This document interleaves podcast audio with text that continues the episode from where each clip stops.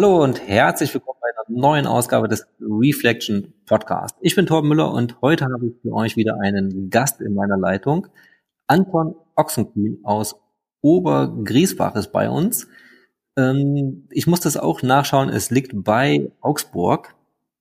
Äh, Anton ist Buchautor, Verleger und Consultant im IT-Bereich. Ähm, das ist aber nicht das Thema, über das ich mit ihm sprechen möchte, denn er hat parallel noch 30 Jahre Erfahrung im Anlegen von Geld und kann dazu, denke ich mal, jede Menge äh, aus seiner Praxiserfahrung teilen. Die Verbindung ist über ein tatsächlich über ein ähm, Technikforum zustande gekommen. Da ist Anton auf meinen Blog und meinen Podcast aufmerksam geworden. Wir haben dann telefoniert und haben gedacht, das passt sehr gut.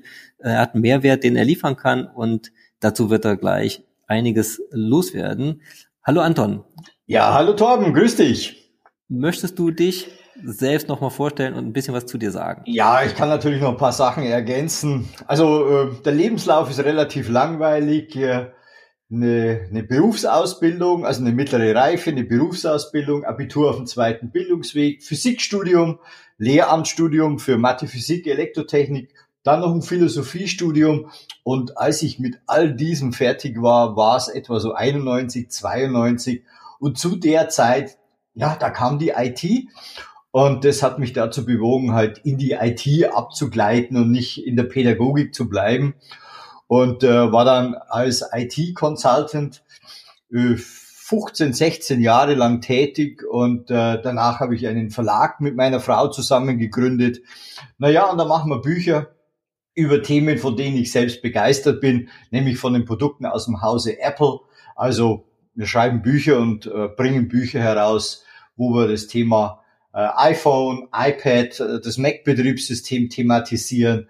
Also im Prinzip Manuals, damit die Leute aus ihren Apple-Geräten noch mehr herausholen können. Und nebenbei, wie du schon gesagt hast, Torben, kümmere ich mich seit 30 Jahren äh, um Geld und habe da allerlei Höhen und Tiefen erlebt und deswegen auch in einem Buch das mal zusammengestellt. Ja, das Buch hast du mir auch ähm, gesendet und ja, wie du schon gesagt hast, du hast 30 Jahre Erfahrung. Das sind immer noch mal zehn Jahre mehr Erfahrung, als ich selber habe. Und dein Buch heißt ja Geld anlegen, aber richtig. Und wie macht man es denn jetzt richtig? Tja, das Wichtigste überhaupt ist, dass man es tut. Also, äh, was ich sagen will, ist, die meisten Leute, wie zum Beispiel ein Studienkollege von mir, mit dem ich studiert hatte, da waren wir gemeinsam 20, dann sagte ich zu dem, du, wie schaut's aus, ein bisschen Geld auf die Seite legen. Nö, nö, nö, nö, jetzt, jetzt geht ja gar nichts, jetzt wird studiert. Aber später, wenn ich mal Geld verdiene, dann wird Geld auf die Seite gelegt. Und dann fünf, sechs Jahre später, wir haben uns also nicht aus den Augen verloren, habe ich ihn dann wieder angerufen, habe gesagt, na, wie schaut's jetzt aus? Ah, jetzt ganz schlecht. Jetzt muss ich erst einmal ein bisschen auch leben. Größeres Auto, größere Wohnung, paar schöne Urlaube. Jetzt ist gerade schwierig mit Geld anlegen. Und so hat sich das tatsächlich durchgezogen. Und das erste und wichtigste ist also tatsächlich, dass man irgendwann mal anfängt, das Geld zu sparen und anzulegen. Und das zweitwichtigste ist zu wissen, in welche Produkte macht es Sinn, sein hart verdientes Geld anzulegen. Und aufgrund dessen, dass ich das Spiel im Prinzip seit 30 Jahren spiele, habe ich auch alle möglichen und unmöglichen Geldanlagemethoden ausprobiert und kann sozusagen aus voller Brust sagen, es gibt Dinge, die gehen definitiv in die Hose und es gibt Dinge, die funktionieren schlicht und ergreifend. Und das ist im Prinzip auch das, was ich im Buch erzähle, ja, dass ich alles mal Revue passieren lasse und dann halt immer so ein kleines Zwischenfazit ziehe unter jede Geldanlage. Aber nochmal, das Wichtigste ist, möglichst früh zu starten, denn die Zeit oder der Anlagehorizont ist absolut das wichtigste Kriterium und eben das zweitwichtigste Kriterium ist, ein vernünftiges Anlageprodukt zu finden. Ja, und da hat ja jeder so ein bisschen seine persönliche Story, wann er denn mit dem Thema überhaupt in Berührung kommt. Also du sagst ja selbst, der eine möchte erstmal äh, leben, kauft sich ein, ein, großes Auto, hat einfach kein Geld oder legt die Priorisierung nicht auf, auf Geldanlage oder Sparen. Und was würdest du sagen, was war denn bei dir der ausschlaggebende Punkt, dass du jetzt äh, dich um das Thema gekümmert hast überhaupt? Der ausschlaggebende Punkt liegt eigentlich schon in meiner Kindheit. Durch, durch die Erziehung meiner Eltern bin ich also immer angehalten worden, mich auch halt um mein Taschengeld zu kümmern. Auch äh, äh, sparsam ist jetzt übertrieben, hört sich sehr, sehr äh, asketisch an, so war es nicht, aber halt immer ein bisschen auch ein Auge drauf zu werfen, ja. Was hat man für ein Geld? Wofür gibt man das Geld aus? Und äh, als ich dann äh, eine Berufsausbildung gemacht habe und dann auch noch gearbeitet habe, man hat dann mal ein bisschen Geld auf der Kante, dann kam das so aus mir heraus, dass ich darüber nachdachte, naja, was macht man denn jetzt mit dem Geld? Ja, es kann ja nicht so sinnlos auf dem Sparbuch herumliegen. Und äh, ja, und dann ging das los. Wie, wie kann man sich das vorstellen vor 30 Jahren? Da gab es ja noch nicht so die hippen ähm, Online-Broker, äh, die überall geworben haben, wo man jetzt äh, mit drei Mausklicks und zum, zum vielleicht ein, eine Webcam-Authentifizierung da sein Konto eröffnet und gleich äh, den ersten, die erste Aktie ordert. Ähm, was wahrscheinlich bei der klassischen Bank. Also wie waren so deine Anfänge? Was hast du zuerst gekauft? Es ist sehr gut, dass du das erwähnst, Torben, weil das ist auch äh, die, die Art und Weise, wie ich an die Sache heranging. Faktisch nach 30 Jahren, wenn ich es Revue passieren lasse, habe ich zwei mal je etwa 15 Jahren an verschiedenen Anlagestrategien gehabt. Wobei die mhm. ersten 15 Jahre tatsächlich eine Zeit war, wo man auf Informationen aus zweiter Hand vertrauen musste. Während die zweiten 15 Jahre, also ich rede jetzt so etwa ab 2000 bis 2003, man selber an Informationen herankam durch das Internet. Können wir noch etwas vertiefen. Aber meine erste Geldanlage, um die Geschichte kurz zu erzählen, war, mhm. wie es nicht anders sein konnte. Ich habe also ein bisschen Geld auf der Kante äh, gehabt und wollte dann äh, studieren anfangen und dachte mir, lassen wir das Geld einfach ein bisschen vor sich hinarbeiten und gehe natürlich zu meiner Hausbank. Und natürlich gehe ich dann zu dem Menschen, mit dem ich bisher immer über Geld gesprochen habe und sage, na, wie sieht's aus? Ich würde ein bisschen Geld anlegen. Ich habe gehört, so mit Aktien, das ist nicht schlecht. Sagt er, oh, Teufelszeug, viel zu riskant, kann man alles Geld verlieren. Macht es nicht. Kauft dir doch einen schicken Fonds. Mhm. Und nachdem ich ja keine Ahnung hatte und damals ja faktisch man an keine Informationen kam. Ich meine, man muss sich das so vorstellen, da gab es vielleicht mal am Wochenende in der Zeitung einen kleinen Abschnitt, wo äh, Aktiennotierungen gelistet waren. Aber auch so Themen wie Investmentfonds war faktisch nicht bekannt. Ganz zu schweigen von Anlagemethoden, die wir heute kennen, wie ETFs, das gab es vor 30 Jahren nicht. Und ich konnte das, was der Bankmensch mir empfohlen hat, also nicht auf auf, äh, ich konnte es nicht verifizieren, ich konnte nicht überprüfen, ob das was Vernünftiges ist. Und nachdem es eine Raiffeisenbank war, wurden es dann Unionfonds. Und zwar drei, ah, ja, okay. mhm. und zwar drei verschiedene. Und so ging die ganze Geschichte los. Ja, ist ein bisschen ähnlich wie, wie bei mir. Ich, ich hatte damals, als ich gestartet bin, auch noch kein Online-Konto. Äh, ganz analog bei der Sparkasse, da die haben ja die Deka-Fonds vertrieben, was die Union bei der Raiffeisen, das ist die Deka bei der Sparkasse. Und da war es so ein bisschen ähnlich. Natürlich hatte ich schon wahrscheinlich mehr Informationen zur Verfügung ähm, als nochmal zehn Jahre früher. Ja, du hast angesprochen diese zwei Phasen, also dass du so deine Investmentzeit in zweimal 15 Jahre unterteilst. Wie würdest du sagen, unterscheiden sich die ersten 15 Jahre von den zweiten 15 Jahren? Also wie hat sich dein Anlagestil verändert? Er hat sich dahingehend grundlegend verändert, dass durch das Aufkommen des Internets man ja endlich selber persönlich sich über Dinge informieren konnte, was ja vorher gar nicht möglich war, sondern man musste vorher ja immer darauf vertrauen, was einem ein Bankmitarbeiter oder irgendein anderer Berater erzählt hat. Und, äh, und das Internet muss man sich ja, ich weiß nicht, ob die Jüngeren das noch wissen, aber äh, das war so im Bereich kurz vor 2000, da konnte man dann endlich mal mit 64 Kilobit pro Sekunde ins Internet kommen und äh, die ersten Aktiennotierungen hat man damals nur über Bildschirmtext und sowas geholt, ja.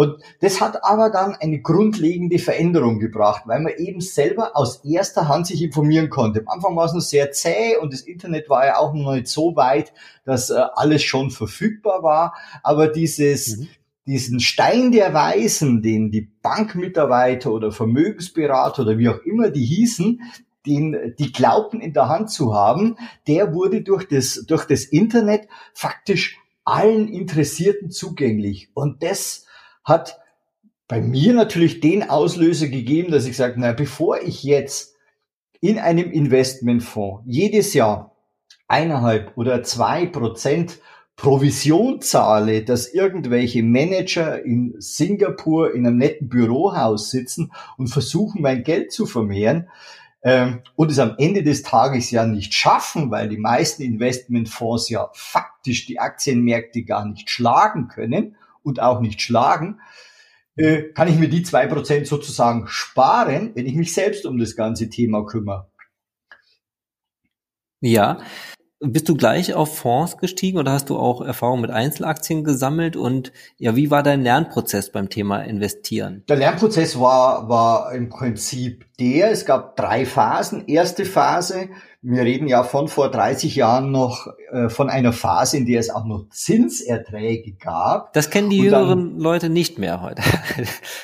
die, die, die, die, sehr jungen. Nee, das sind, dann, da gab es damals Dinge, die hießen Bundesschatzbriefe oder Bundesobligationen. Und da konnte man pro Jahr hm, sechs, sieben Prozent Zinsertrag generieren.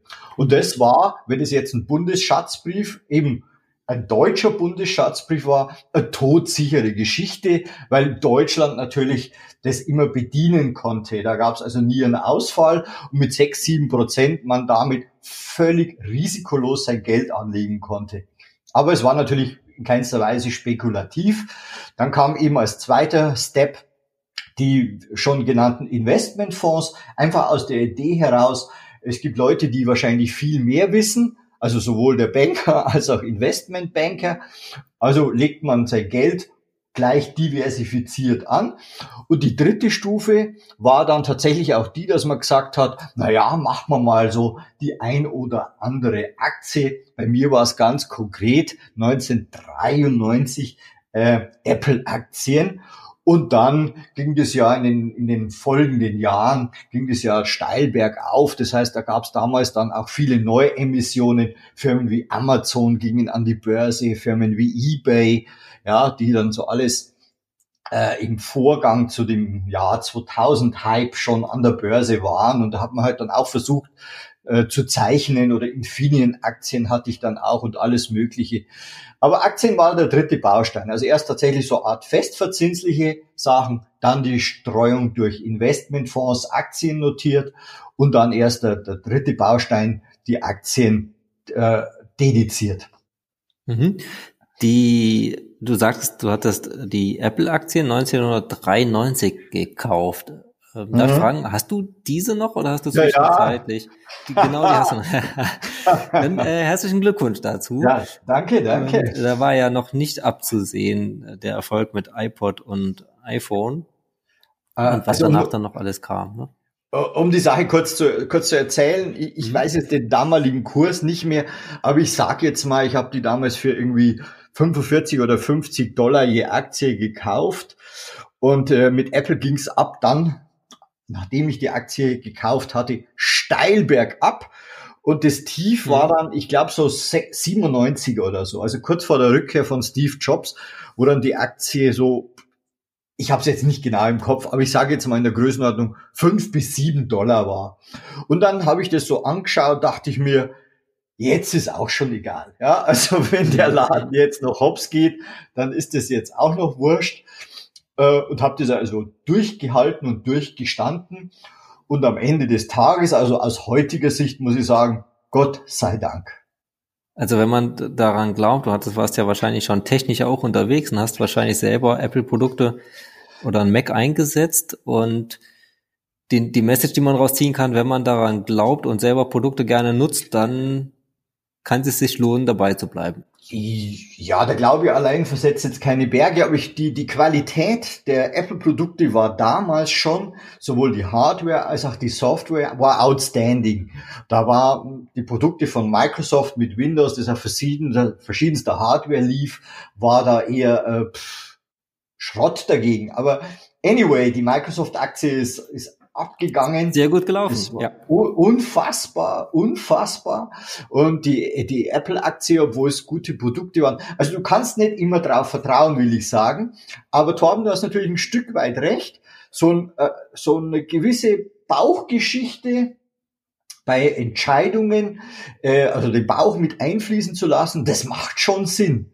Ja, also definitiv, äh, man kann Unternehmen rauf und runterwärts analysieren, aber wenn der Bauch nicht bei der Entscheidung bei ist und man kein gutes Gefühl hat, obwohl vielleicht die Zahlen stimmen und alles andere toll ist, hm, wird's auch oft nix. Mhm.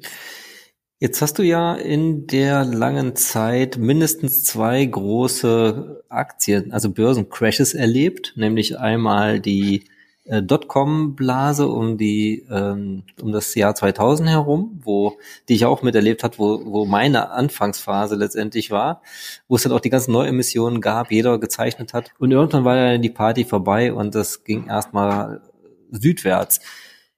Und die zweite ähm, natürlich die Subprime-Krise, hm. äh, die du miterlebt hast. Äh, das waren ja zwei Crashes. Wie bist du durch diese Crashes manövriert? Als so das Jahr 99 zu Ende ging und das Jahr 2000 kam, äh, nochmal damals hatten wir dann schon die Möglichkeit tatsächlich online auf sein Depot zu gucken, unabhängig davon, ob da Investmentfonds oder dediziert Aktien drin liegen. Und du hast gesehen, wie das Depot jeden Tag um einen mehrstelligen 1000 Euro Betrag nach oben ging. Da wird's ja. dir dann schon irgendwann anders. Denkst du, wie soll das jetzt weitergehen? Ne? Jeden Tag ein paar Tausender mehr und dann wird's dir mulmig. Und mir wurd's auch mulmig. Und zwar schon Ende 99. Und dann habe ich sehr viel umgeschichtet in so Old Economy. Daimler, Siemens, mhm. Allianz, Münchner Rück und solche Geschichten und dachte mir, äh, das ist jetzt zwar nicht so der Brüller, ist ein sehr antiquiertes Business vielleicht hier oder da, aber es schien mir ein sicherer Hafen zu sein. Aber auch die Old Economy oder die Standardwerte, wie man heute sagen würde, sind ja dermaßen unter die Räder gekommen. Das hat mhm. mich schon ziemlich geschockt, weil das hatte ich nicht hatte ich nicht auf dem Zeiger.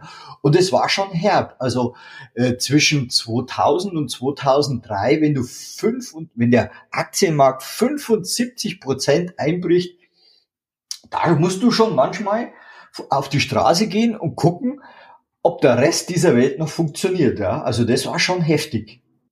Du bist aber trotzdem dabei geblieben und hast jetzt nicht der Börse den Rücken gekehrt, hast ähm, durchgezogen letztendlich, was sich ja auf lange Sicht dann ja auch auszahlt.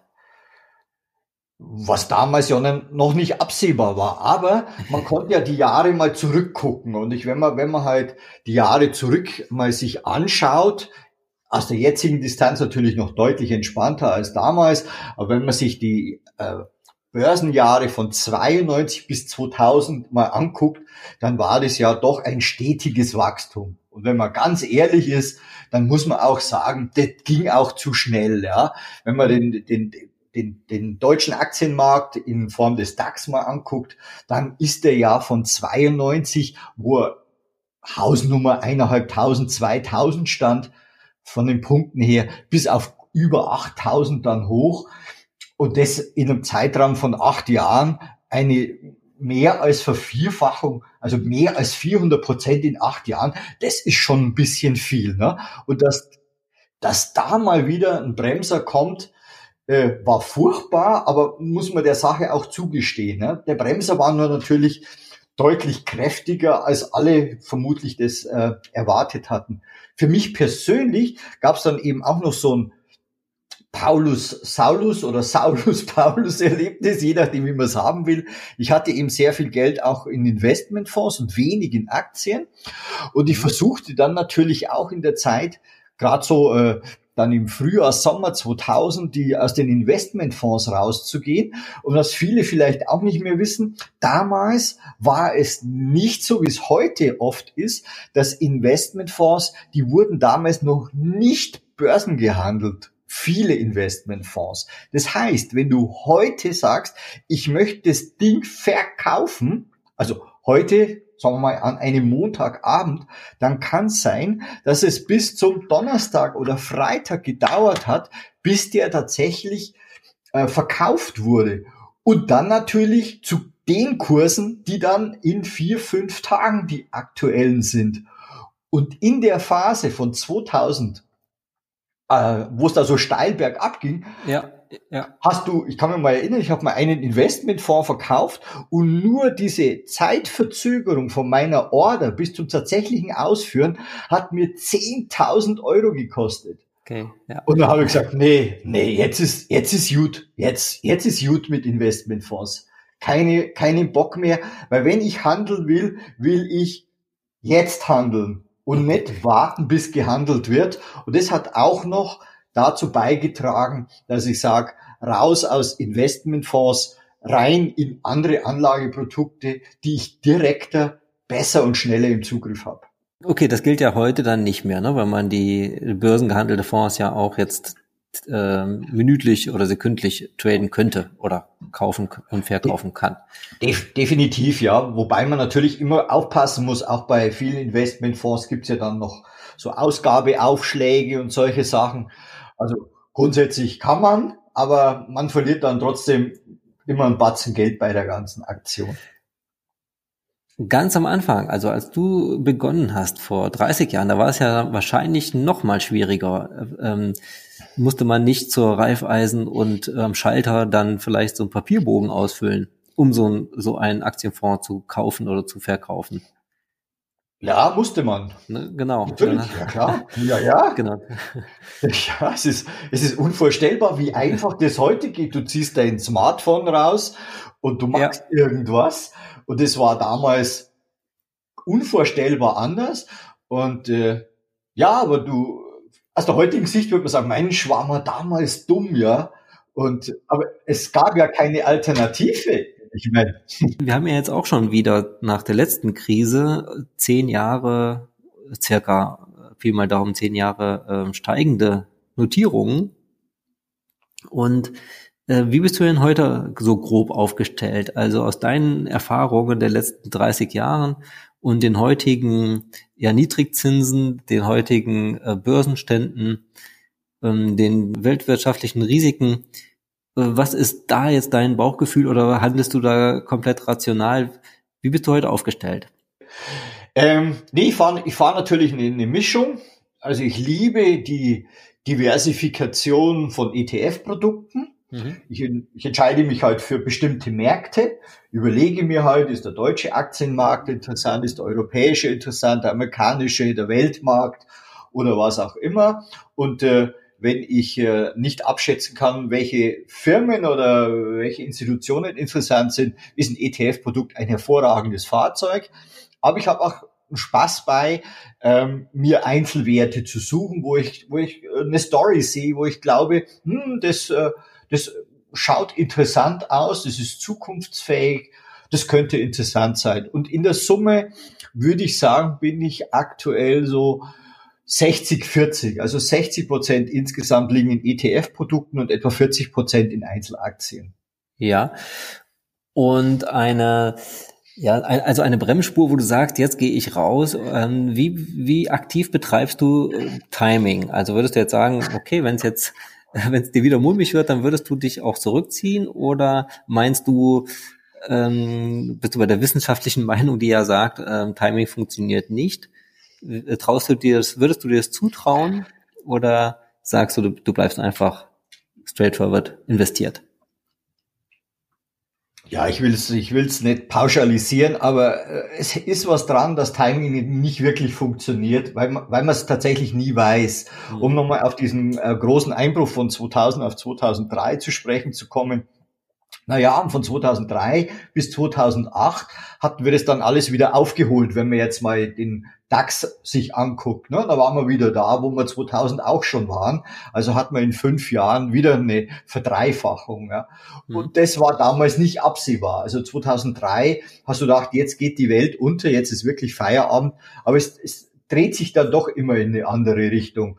Und das ist, das hast nicht im Griff. Und ich mag es tatsächlich so, ganz trivial, ich immer so im Januar, ne, wenn es draußen kalt ist und ich weiß gerade nicht so recht, was ich tue, dann setze ich mich tatsächlich hin und kenne das ganze Portfolio, das ganze Depot durch, schaue mir meine Werte an, äh, ich schreibe mir auf, warum ich Werte gekauft habe, was, ich, was die Idee war und dann schaue ich mir also den Aktienkurs an, vergleiche ihn mit dem Kaufkurs, schaue nochmal die Idee an, warum habe ich den Wert gekauft, was war meine, meine, meine Idee dahinter. Und dann schaue ich mir das an, passt es noch, gefällt mir die Story noch, ist der Wert noch okay oder lass ihn los. Also lass ihn los kann sein, dass ich mit Gewinn verkaufe, wenn ich sage, passt, ich sehe jetzt keine weitere Zukunft in dem Wert. Kann aber natürlich auch sein, dass ich einen Wert Verkauf, wenn ich äh, da keine Zukunft mehr sehe und ich trotzdem im Minus bin, dann geht er auch raus. Ja, das machst du wahrscheinlich mit den Einzelwerten und die ETFs lässt du wahrscheinlich als Basis laufen.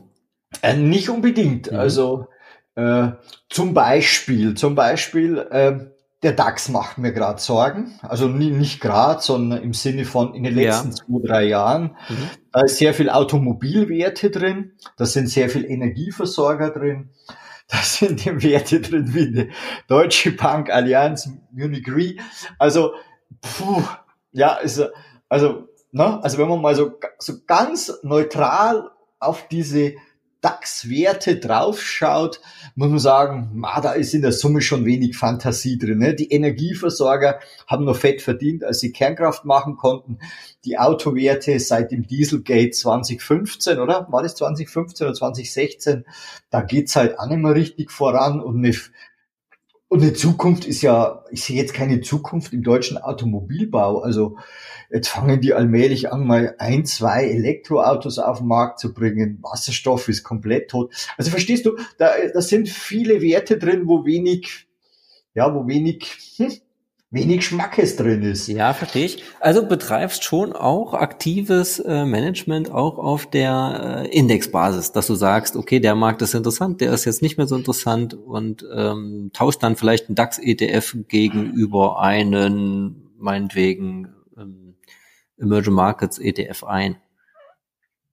Oder, oder, ja, absolut, ja. Mhm. absolut. Okay. Ja, ja, ja, wenn, wenn, wenn Bauch, wenn der Bauch dann sagt, nee, das, nee, irgendwie, ne, irgendwie, dann muss man, dann tue ich was, ja. Aber nochmal, das mache ich dann tatsächlich im Januar oder so. Oder es könnte mal sein, dass ich zwischendurch so im Juli, August mal nochmal einen Blick auf alles riskiere. Aber äh, ich, ich bin kein Trader, ja, dass ich ja. also immer dort sitze. Das ist sinnlos, weil du, ja. du weißt nicht, du weißt nicht, wie es läuft. Ne? Wenn genau. wir jetzt, wenn wir jetzt in jüngster Vergangenheit unseren äh, Dezember mal anschauen, im Jahre 2018, hatte keiner auf dem Plan, dass wir im Dezember zweistellig in vielen Indizes runtergehen. Hatte keiner auf ja. dem Zeiger. Mhm. Ja, ganz klassisch immer, Winter läuft gut, Sommer ist eher immer ein bisschen schwierig. Ja, also war nicht prognostizierbar. Wie willst du darauf reagieren? Also, na? Genau, die äh, äh, Wissenschaft, meine kennst du vielleicht auch ähm, Vertreter der Buy-and-Hold-Strategie, wie ja Warren Buffett das auch sagt, dass man, dass er sagt, äh, kauft den S&P 500 und lassen einfach liegen. Oder auch äh, Dr. Gerd Kommer, der ja äh, Bücher veröffentlicht hat zum Thema äh, aktives Management funktioniert nicht. Da bist du ja dann aber doch schon der Typ, der sagt, okay, ähm, mag sein, aber ich tue trotzdem. Also so, so habe ich das richtig interpretiert. Also du bist schon aktiv unterwegs, bist jetzt nicht der, der Trader, der jetzt äh, jeden Monat da umschichtet, aber du setzt deine Ideen schon um. Ja, sicher, aber das macht Warren Buffett auch, um nochmal bei dem Beispiel zu bleiben. Ne? Der geht jetzt nicht her, ja, ja, der geht jetzt nicht her äh, und, und kauft sich einen Wert, wo er schon weiß, ma, vielleicht muss ich den in einem halben Jahr wieder loswerden, sondern der geht da schon auch strategisch ran, überlegt sich, macht es Sinn, das ganze Ding, und dann hält er das ein paar Jährchen und dann, äh, wenn es nicht ist, dann wird er gegen einen anderen Wert durchgetauscht. Ja, und so sehe ich mich da auch, ja, dass ich sage, ich lasse den schon ein bisschen atmen, auch den Wert. Mhm. Okay. Anton, dann würde ich gerne ein paar Anlageklassen nochmal äh, vorstellen, beziehungsweise nicht vorstellen, sondern von dir deine Meinung abholen für hm? unsere Hörer hm? und auch deine Erfahrung, die du gegebenenfalls damit gemacht hast. Gerne. Einmal äh, das Thema äh, über Aktien und Einzelwerte haben wir schon gesprochen, denke ich. Fonds hm? auch. Ähm, Immobilien. Hm? Immobilien, schwierige Geschichte. Wir reden ja jetzt im Jahre 2019 davon, dass wir ja faktisch in der Immobilienblase sind. Ne? Ähm, jetzt, wenn ich jetzt Immobilien hätte, würde ich sie eher verkaufen als kaufen, weil äh, ich denke, dass wir allmählich den Zenit erreicht haben. Und ich habe tatsächlich, um mal die Geschichte zu erzählen, ich habe tatsächlich 93 äh, mir auch eine Immobilie angelacht mhm. und habe die, hab die 22 Jahre lang äh, gehalten und habe sie jetzt eben vor ein paar Jahren dann verkauft, weil das ich eben aber ein Mietobjekt, also nicht zu, zur war, Eigennutzung. Das war nicht zur Eigennutzung, als Kapital, also ich rede jetzt als Kapitalanlage, ne? Ja. Also, mhm. ja, ja, als, als reine Kapitalanlage. Und äh, weil ich eben gesehen habe, dass sie jetzt was wert ist und dann macht es Sinn, weil du findest jetzt auch einen, Käufer. Ich habe Jahre zuvor eben keinen Käufer für das Objekt gefunden, aber vor ein paar Jahren fand ich dann immer einen Käufer. Der Kaufpreis war auch attraktiv, also ich habe mehr vereinnahmt, als ich damals bezahlt habe. Aber Torben, was ganz schwierig ist, ist, tatsächlich mal rauszurechnen, was hat denn das Ding tatsächlich über diesen Zeitraum für eine Rendite gebracht. Ja. Es ist eine ja. höllische Arbeit und bringt meist nur ein sehr ungenaues Ergebnis. Also ich habe einen Teil des Kaufpreises damals finanziert. Wir reden von 1993, 94. Damals war die äh, war der Kreditzins für, für Hypotheken Kennt so in der Größenordnung fünf, sechs Prozent, ja, ja, wo wir heute in einer ganz anderen Liga spielen. Dann hatte ich Mieteinnahmen, dann hast du steuerliche Vergünstigungen noch gehabt, dann hatte ich jemanden, der sich äh, um das äh, Objekt auch kümmert, also eine Vermietungs- oder auch eine Verwaltungsgesellschaft. Beim Kauf hast du Peripherkosten wie Notar, Grunderwerbsteuer, bla bla bla. Beim Verkauf hast du, hast du Kosten.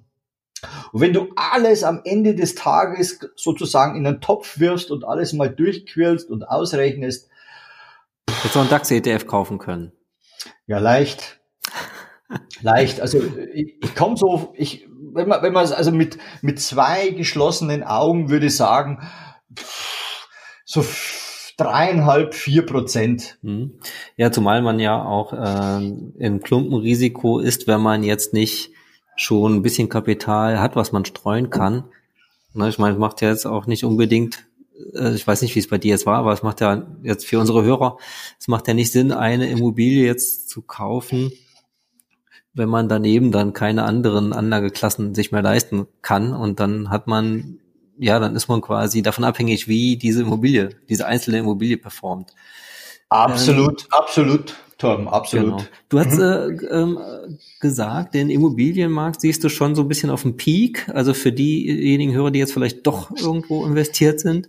Ähm, ich weiß nicht, ich, ich, ich sehe es noch ein bisschen differenzierter, denn die, die, also die, die Wohnraumnachfrage soll ja weiter steigen, die nächsten Jahrzehnte. Und mhm. ja, ich weiß nicht, ob da nicht noch was geht. Hängt wahrscheinlich auch so ein gutes Stück von der Lage ab, ne, wenn man jetzt je nachdem, wo man da unterwegs ist. Ja, die, der, das Wichtigste an der Immobilie sind die drei Kriterien. Lage, ja. Lage und nochmal. Lage. ja, aber ich, ich glaube, dass den Immobilien ähm, von anderer Seite Druck erwächst. Ähm, ähm, um das kurz zu sagen, ich wohne mhm. also hier in, in, einem, in dem Dunstkreis dreier großer Städte. Es ist also natürlich München, dann ist es Augsburg und äh, kennt man vielleicht nicht so. Ich, ich, bin, jetzt, ich bin, jetzt, gespannt, ja. Die dritte ist Ingolstadt. Ah, ja, okay. Und Ingolstadt ist Audi Town. Audi, ja, daher kennt man mhm. auf jeden Fall. Und Klar, in München gibt's ist BMW und sehr viel Druck auf den Immobilienmarkt kommt hier in unserer Gegend durch Audi und durch BMW. Aber, also bei Audi ging's ja schon durch die Medien, die fangen jetzt ein bisschen an zu husten. Mhm. BMW kennen jetzt die aktuelle Situation nicht und äh, Verstehst du? Und dann kommt also der, der, ja, die Entspannung schon. auf dem Immobilienmarkt daher, dass immer weniger Leute sich auch die Immobilien leisten können. Und in, in Ingolstadt oder im Dunstkreis von Ingolstadt haben also sehr viele Leute sehr viel Geld bei Audi verdient und haben das alles in Beton gegossen. Vielleicht hier oder da auch ein bisschen, bisschen zu viel Beton für das mhm. Geld, das man bei Audi verdient. Mhm, okay. Und wenn der Job dann weg ist oder nur noch halbtags gearbeitet wird, dann könnte es vielleicht hier oder da enger werden. Und dann könnte ich mir vorstellen, kommen die Preise von alleine zurück. Über die Zinsfonds, über die Zinsfront, glaube ich, äh, haben wir noch eine Verschnaufspause. Aber aus der Seite her. Mhm. Ja, interessante Überlegung. Ja, gehen wir mal zum nächsten, das Thema Währungen. Ziemlich exotisch was, was heißt exotisch, aber Währungsspekulation. Ich weiß durch unser Vorgespräch, dass du auch mal in Währungen aktiv warst und von daher ähm, interessant vielleicht zu hören, was so deine Erfahrungen mit Thema Währung sind.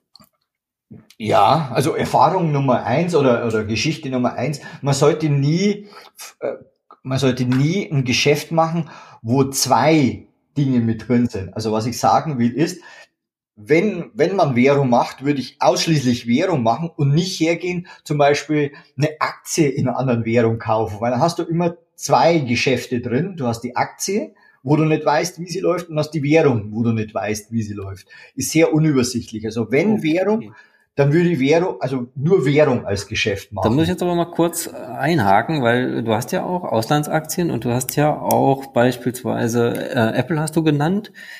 Aber da hast du ja auch das Währungsrisiko oder die Währungschance implizit mit drin zum US-Dollar. Ja, in dem Fall, ja, ist, ist so, ja. Ja, definitiv. Aber es gibt ja Leute, die kaufen sich jetzt meinetwegen, äh, kommen wir mal in die Türkei beispielsweise, ja, wo es Spaß macht, weil die türkische Lira die türkische Lira auf fantastische Zinsen abschmeißt, mhm. aber die türkische Lira halt auch sehr volatil ist und natürlich gibt es auch interessante türkische Firmen. Also da ist schon sehr viel äh, sehr viel weiß, Fantasie drin, damit das, damit der, der ja, das gut ja. funktioniert. Äh, ich glaube, ich glaube, dass ein, wenn du jetzt an den an den amerikanischen Dollar denkst, also Euro Dollar, natürlich bewegt sich's, ja, aber ja, aber okay. nicht so in unendlichen. Jetzt weiß ich, was du meinst. Nicht eine brasilianische Hochzinsanleihe genau. kaufen, weil die irgendwie acht oder zwölf Prozent ausweist, aber dann im Prinzip das Währungsrisiko nicht beachten oder umgedreht das Zinsrisiko mhm. nicht beachten. Ja, ja. So ist es. Bin so ist es. D'accord. Genau. Und ich habe mit Währungen diskret also schon öfters Geschäfte gemacht, hat immer gut funktioniert. Ich habe öfters schon in den in den Yen gesetzt. Also da war mal eine Zeit, ist aber auch schon ein paar Jährchen her. Äh, der, der japanischen Wirtschaft geht's ja geht's ja nach wie vor nicht gut und das schon ja. seit äh, fast 30 Jahren und die versuchen ja immer aus ihrer Lethargie herauszukommen. Und vor ein paar Jahren war da mal wieder äh, die Chance, da war die, der, der Yen sehr stark. Und äh, da wurde dann der Abe Ministerpräsident und er hat vorher schon kommuniziert, also wenn er, wenn er Ministerpräsident wird, dann wird er alles dafür tun, dass die, dass der Yen abgewertet wird, um auf dem Weltmarkt wieder konkurrenzfähiger zu werden. Und das war natürlich ein toller Tipp. Dann hat man also, dann hat man so ein Geschäft mit dem Yen gemacht und der Abe hat dann sein Versprechen auch gehalten und hat also äh, den dramatisch abwerten lassen. Und äh, das war das war jetzt vor ein paar Jahren, das ging also gut und zehn mhm. Jahre zuvor hat die Amazon so ein Geschäft schon, hat auch gut funktioniert. Türkische Lira hatte ich auch schon mal gemacht, also äh, als, als Zinsanlage die haben damals 14, 16 Prozent Zinsen gezahlt pro Jahr. Mhm. Und die Inflation hat ja ein paar gute Jahre erwischt, war dann, war geringer, also nur so Größenordnung 6 Prozent, 8 Prozent. Da bleibt schon auch gut was kleben. Aber ist immer schwieriges Geschäft, weil es hängt immer sehr stark davon ab, äh, wer in dem Land das Sagen hat, wie die, wie die global wirtschaftliche Situation ist. Also da hat man, das hat man kaum im, im Griff und da muss man aber auch tatsächlich äh, ja immer ein Auge drauf haben auf so ein Geschäft. Da kann man nicht einfach sagen, jetzt mache ich was mit dem Yen und dann lassen wir das mal fünf Jahre laufen und dann gucken wir mal, was draus geworden ist, sondern da muss man etwas dichter, dichter dran sein. Letztendlich Spekulation, ne? Definitiv. Da kommen wir zum nächsten äh, Thema, Derivate. Wie stehst du zu dem Thema Derivate? Hattest du welche im Einsatz? Hast du welche im Einsatz? Äh, spekulierst du mit? Nutzt du welche für Absicherung? Wie sieht's aus bei dir? Ich habe ein einziges Mal, ein einziges okay. Mal habe ich, auf was hatte ich denn gewettet? Das hätte ich jetzt nicht erwartet. Ich habe gedacht, das ist ein ganzer Blumenstrauß an, an Beispielen. Nein, nein, nein, nein, nein. Ein einziges Mal, das war, pff, ich weiß es nicht mehr, 2000, 2003, 2004. Und ich glaube, auf dem deutschen Aktienmarkt hatte gewettet, dass der also in einem bestimmten Zeitraum die und die äh, Position einnehmen wird, also steigen wird. Mhm. Und es hat am Anfang auch ganz gut funktioniert. Also die ersten, tatsächlich die ersten paar Wochen habe ich also relativ schnell das Geld verdoppelt. Da dachte ich mir, das ist ja super, da warten wir jetzt noch ein bisschen, weil es wird bestimmt noch viel mehr. Und am Ende war es nix. Ja. Zu, zu lang gewartet. Also kann man nur abraten. Ja, da bin ich bei dir. Also äh, Derivate äh, höchstens in, in Sonderfällen, wo, wo es wirklich irgendwas abzusichern gilt. Also zum Thema Derivate, ich habe meine Erfahrungen sind auch natürlich schlecht damit. Ein paar äh, Wetten auch gehabt, wo ich unterm Strich verloren habe. Dann habe ich Gott sei Dank konsequent die Finger davon gehalten. Wo ich mir vorstellen könnte, wenn man äh, so eine steuerfreien Position hat, also ähm, die eine oder andere Position aus dem Jahr vor 2009, als die Steuerreform dann kam und möchte da was absichern eventuell. Mag so Sonderformen geben, aber generell bin ich da äh, bei dir und ganz glücklich, dass du hier nicht Werbung für Derivate machst. Ähm, anderes Thema, was viele vielleicht gar nicht so auf dem Schirm haben, aber was ich auch sehr, äh, interessant finde, auf einer gewissen Größenordnung, dass man ja auch in direkte Beteiligungen investieren kann, also sich irgendwo direkt beteiligen kann. Mhm. Und ich glaube, da hattest du auch ähm, ein, zwei äh, Dinge und Erfahrung.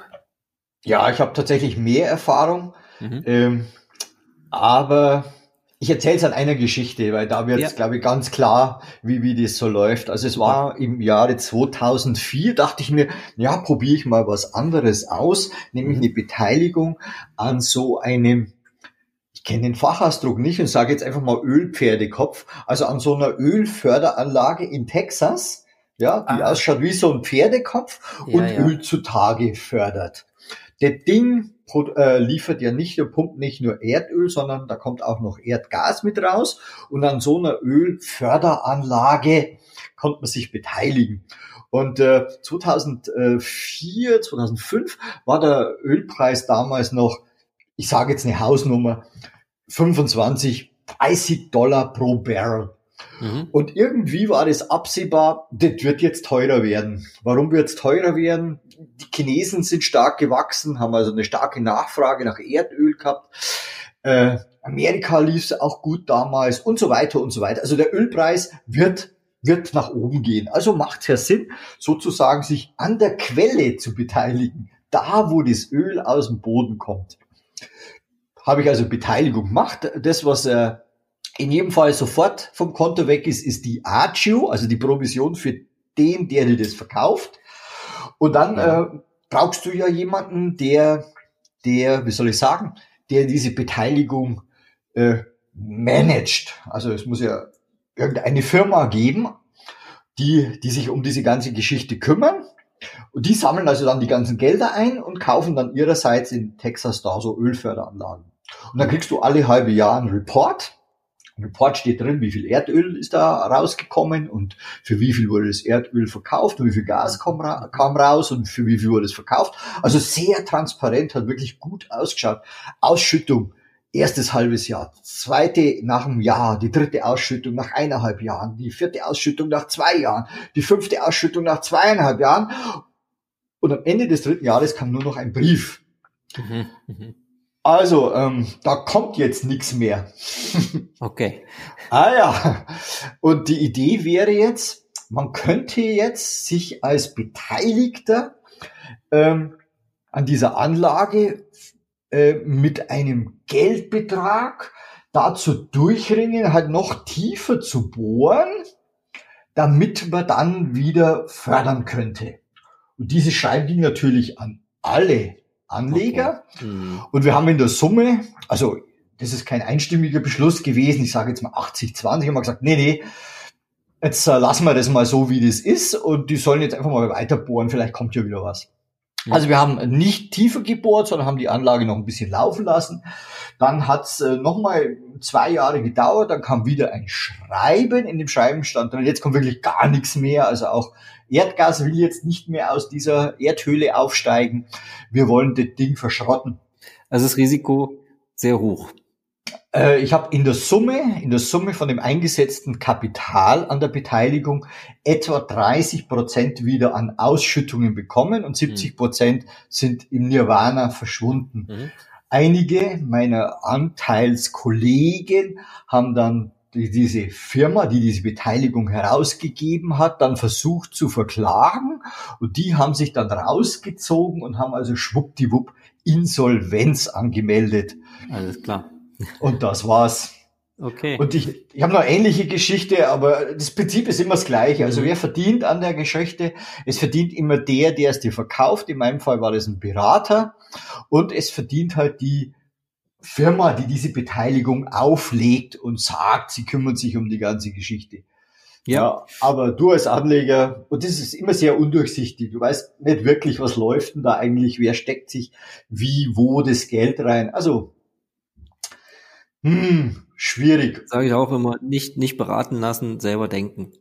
Ja, und noch ein wichtiger Punkt bei der Geschichte, Torben, ist, ähm, du kannst nicht von heute auf morgen sagen, jetzt mache ich diese Beteiligung flüssig.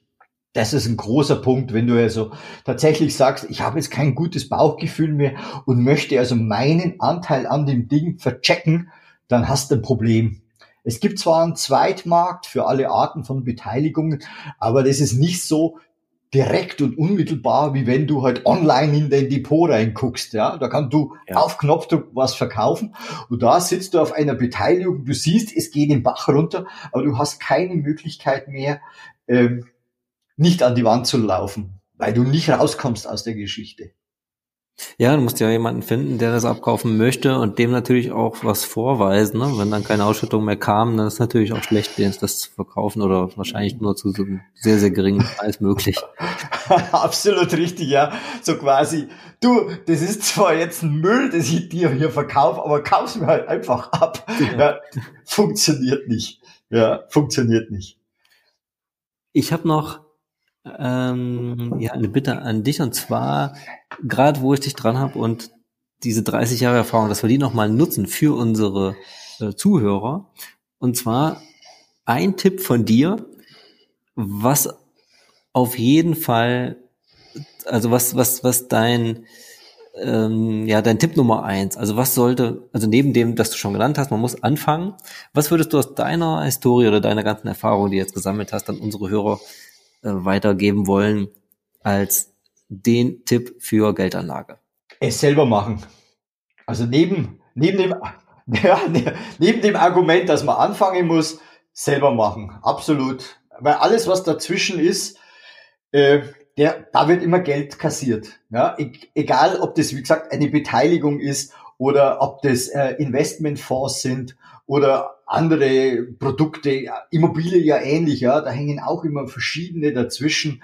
Und je, je direkter das ist, und direkt heißt klassischerweise Aktien oder ETFs, um eine Diversifikation zu haben und äh, sich ruhig und entspannt hinsetzen zu können, ist immer das Beste, sich selbst um sein eigenes Geld zu kümmern ist in jedem Fall. Genau, dann ruhig selber mal ein bisschen Lehrgeld bezahlen, anstatt das Geld immer irgendwo anders flöten geht.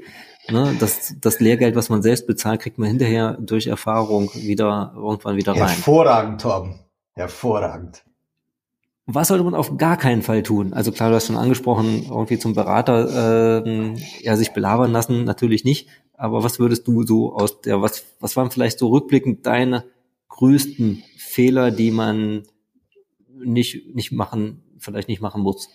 Ähm, ich habe zwei Antworten darauf. Die, die erste Antwort ist jetzt unabhängig von mir. Den Fehler, den man nicht machen sollte, ist zu früh. Rauszugehen aus der Geschichte. Also ich kenne einige Bekannte, die haben vielleicht auch mit 25 oder 30 begonnen, Geld anzusparen und dann lief das 10 ja. oder 15 Jahre gut. Wie du ja gerade schon gesagt hast, Torben, die letzten 10 Börsenjahre waren ja auch ja. sehr gute Jahre. Und dann hat man auf einmal einen deutlich größeren Geldbetrag als den, den man investiert hat und dann kommt man auf die Idee und sagt, Mensch, jetzt kaufe ich mir was. Also kaufe ich mir mit 40 oder mit 45 ein Auto.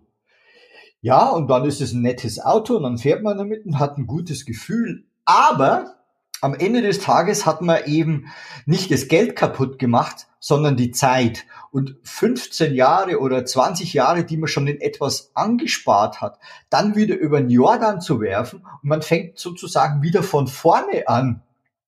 Zinseszinseffekt, ne? Je länger das läuft, desto größer ist der Ertrag, der daraus kommt. Darum sagt ja Albert Einstein, dass der Zinseszins faktisch das achte Weltwunder ist. Und wenn man zu früh aussteigt, kann der seine gesamte Kraft nicht entfalten. Also das mal äh, allgemein. Also was ich in jedem Fall ähm, ich persönlich falsch gemacht habe und woraus andere lernen können, ist, dass ich viel zu viele Fehler gemacht habe. Aber das lag nicht unbedingt an mir als Person, sondern schlicht und ergreifend daran, dass es halt in den Jahren 90 bis 2000 halt sehr schwer war, tatsächlich an Informationen heranzukommen. Man musste sich auf das verlassen, was einem zugetragen wurde. Und das ist jetzt wir sprechen jetzt also jetzt in dem Zeitalter, wo durch das Internet alle Arten von Informationen jederzeit immer und überall zugänglich sind, natürlich eine ganz andere Ebene. Man kann sich neutral und umfassend informieren. Und ich glaube, dass auch das dazu beiträgt, schlicht und ergreifend weniger Fehler zu machen.